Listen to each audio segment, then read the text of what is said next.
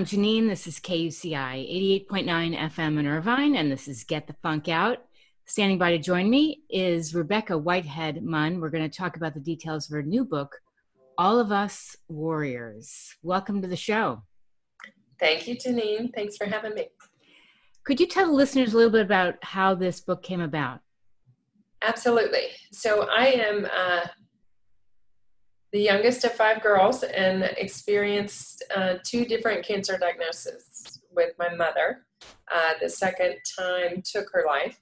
And so I actually wrote my first book, um, which was a memoir about walking the end of life path with her and really about how to lovingly say goodbye is, you know, and how I grew through the process. And that book came out in 2017 called The Gift of Goodbye. And I was working on a, a kind of a, the next phase of that story, which is more about authenticity and thinking that that was going to be my second book. And um, all of a sudden, I heard of a good friend's cancer diagnosis. Hmm. So, um, young 40s, three children, and uh, stage four colon cancer. And it just really kind of hit me hard. So, I was sitting quietly one morning, just really thinking about her and praying for, you know, grace and um, guidance and all of a sudden this idea just popped in my head. It was if someone was talking to me and said, You should write a book about these stories, you should share them. Yeah. And, you know, I kind of sat back and thought about it. I don't know if you've read uh, Elizabeth Gilbert's book, Big Magic. Yes, one of my favorite. Big fan. I'm a big fan yes. of hers.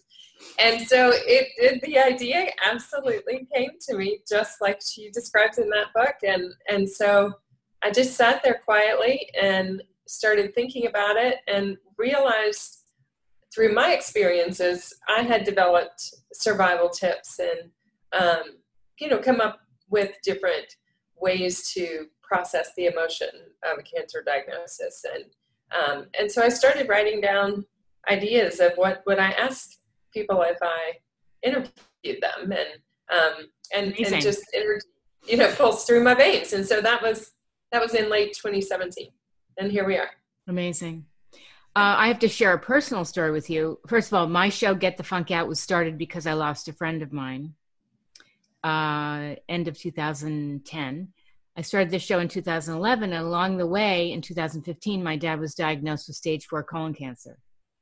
Oh my goodness! So when I read your bio and I was pitched your book, I thought absolutely because of what you do you know, and sharing people's stories and what you've gone through, it's so it's obviously so challenging to be the person fighting cancer, but then the people that love that person, that are part of that person's network, oh, it is grueling. Mm-hmm. You know, what I lived through was intense. Absolutely. But you know. Absolutely. Yeah, yeah, yeah. And it, you know, it, a cancer diagnosis just really invokes such fear because it's it's the unknown. If you have not been through it yourself, right? Right. Um, there's just so much unknown, and and it just you know it can paralyze people. And and what you know what our friends, our loved ones, our coworkers need most is support in whatever way, shape, or form you know an individual can give right yes. and and that takes on different different flavors for different people. Um, so, yeah. Wow. Thanks for sharing your story. Oh, absolutely. So, give us a sense for people that have gone through something that I've gone through, mm-hmm. uh, what they can expect from your book. Sure, sure. Um, each chapter, so there's there's 20 stories. So I included my uh, a very small part of my friend Melissa's story in the introduction. She ended up um, passing away from the cancer. Sorry. Um, I guess it was it was last December, so it's coming up on a year. And um, mm. so there are, but there are 20 stories, including hers, and there are there are men and women, or you know, men and women, individuals who identify as men and women. Okay. They are mothers and fathers, um, seven different types of cancers, and all stages of the disease. And so each chapter kind of chronicles the path of a cancer diagnosis, starting with how did they discover um, they had cancer, what did their treatment look like, and then the, the end of each chapter has um, advice and tips and some surprising experiences really just to help um, others with how do you interact with someone you sure. love or know right with yes. a cancer diagnosis. Yeah um, do people share things that they're doing to treat their cancer? Because i know some people are treating it differently now than mm-hmm. they would be. Mm-hmm. they do. They do. So um, people will find in the stories um, this isn't surprising but it's not widely known uh, misdiagnoses happening. Um, getting scans and not getting calls back when there are problems.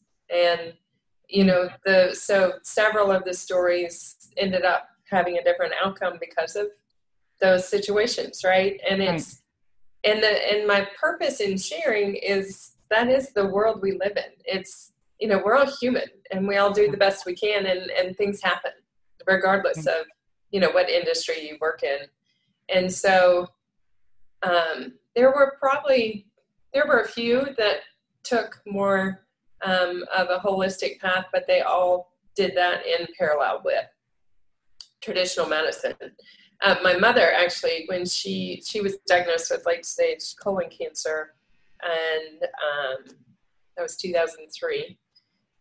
She uh, went through treatment, had surgery, was in remission for a while, and then it had metastasized to her lungs and she you know we went to the doctor and he basically said well i don't have a lot to offer you in terms of drugs and i can give you this one chemo drug but you know it's probably only going to extend your life four months. And she said no thank you. Yeah. So for me like watching her model that behavior for me was really impacting yes. on me. So she lived a year and a half of a very high quality life um, seeing a Chinese herbalist and took herbs every day, and she right. went to acupuncture once a week, and and then she walked every day through her neighborhood, and you know she lived life her way and just right. exited when it was her time. And That's how I'd want to be. Uh, exactly, and and so she was.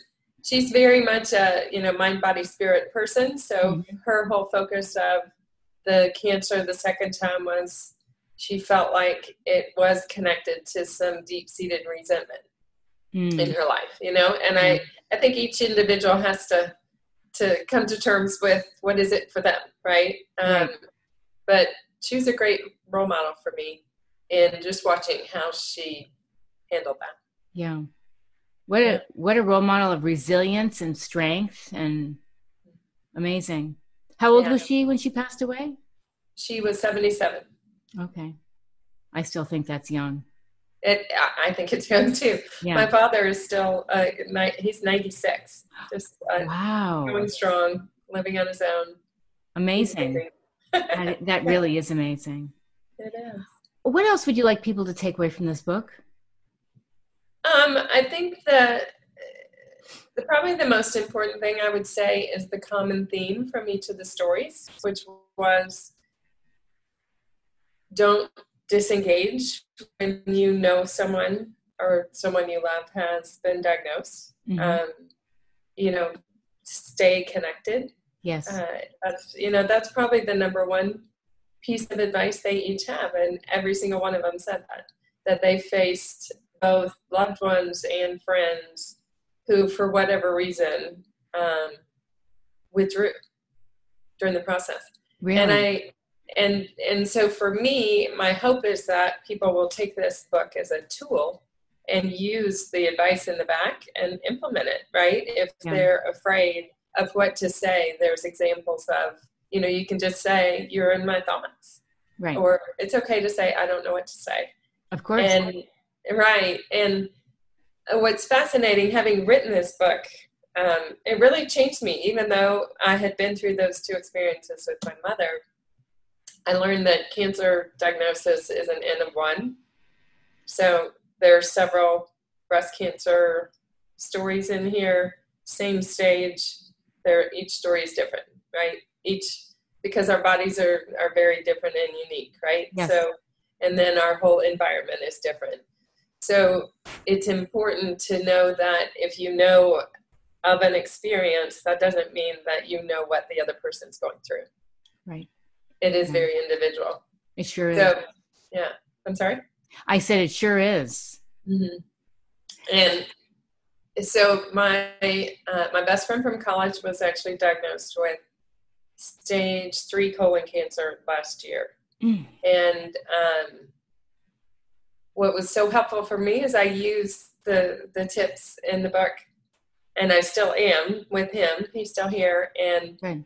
And I've you know we've we've kind of gone these paths of he wants to talk a lot, and then he needs to re- retreat, and I just continue with the texts and the phone calls and the um, cards, and you know it's not about me; it's about him Yes. knowing that I'm there, and if Right. if that makes a difference, I'm doing my part. You know, I couldn't agree more. Uh, one of the things I did is I amped up how many times I would call my dad. So it wouldn't just be once a day or every other day. It became like two or three times a day. Uh-huh. You know, so I would get up, you know, six o'clock in the morning and I might give him a call. He'd crack some jokes. I'd call him back at his lunchtime. You know, just having them know that you're thinking of them because they might be all alone mostly during the day. And the other thing I I don't know about you, but um, I started recording my conversations Oh wow! because they're so precious, and I never wanted to forget the sound of my dad's voice. hmm So I would suggest that to people is to start recording conversations, have them share stories or anything for that matter. that is a really good idea. See, I should have interviewed you, and then I could have had that in the book, right? In your next book, in my next book. in your next book, I love that idea. It's a really good idea. I think it's so important because you're never going to get that opportunity again. hmm Exactly. it's just you can you can just hold up your cell phone you know and and record it to something and uh it it's such an amazing gift to have Mhm. yeah Absolutely. anything else you'd like to add about your book before we wrap up Um, well, I will just add that it um, has received some recognition uh, already. So uh, it won two awards, and I'm excited for that because my my goal is about uh, touching a million lives with their stories and making a difference in those Right. million people's lives. So I believe those awards will help you know get the word out about it and um, and make a difference. definitely where can people find out more about you Uh, I have a website. It's RebeccaWMunnAuthor.com. okay and if people So want to reach out to you are you on social media I am on social media. So I am on uh, Instagram as Purple Butterfly too 2006. hmm Uh, and uh, Twitter is Rebecca W. Munn. And Facebook is Rebecca W. Munn Author. Fantastic and give us a quick sense of your writing process for this book for those that are listening that are writers Uh, this process was very, very fluid. It was almost completely divinely guided. It only took me a year to write it. hmm um, even with the interviews, and then probably about six months to edit it.